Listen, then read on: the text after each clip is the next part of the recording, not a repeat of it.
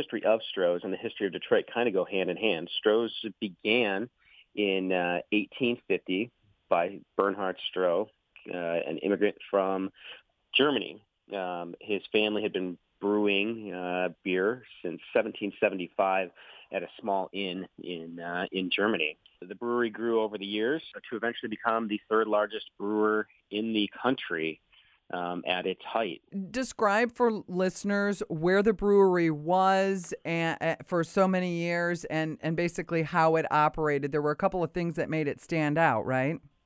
There were a few things. So the, the brewery was uh, off of Gratiot, right downtown, uh, which is now the uh, Crain's Communications Center, stands on uh, the former grounds of the Stroh's Brewery.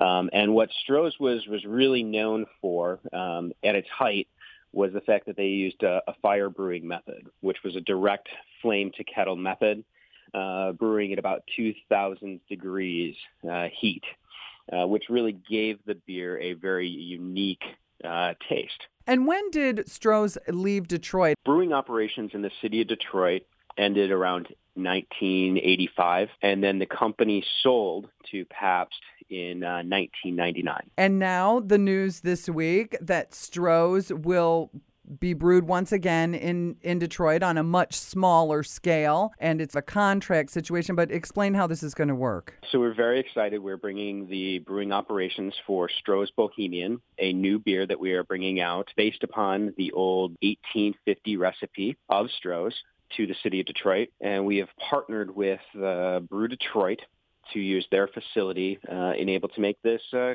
come to uh, fruition. Why? It's really about honoring the heritage and history of the Stroh's brand uh, and bringing back uh, that once wonderful brand, once huge brand, and reconnecting with the people. Um, we look at ourselves, I look at myself as really a steward of the Stroh's brand.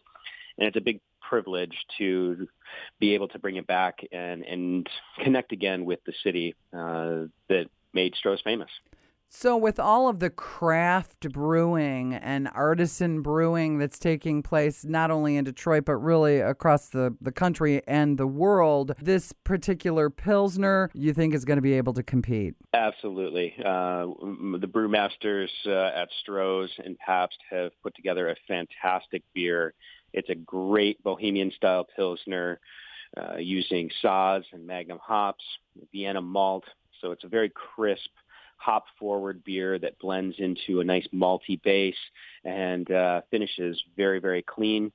Is Pabst doing this in other cities, bringing back local beers to other cities, or is this exclusive to Detroit? Detroit is one of the first that uh, that we're working on. So within Pabst, uh, Stroh's is part of what is called our local legends division. As a company, we really look at ourselves, as, say, as I said before, as stewards of these brands and want to pay homage to the history and heritage of what made these brands uh, connect so deeply with their uh, with their hometowns. Uh, so yeah, we are looking to do that across the country.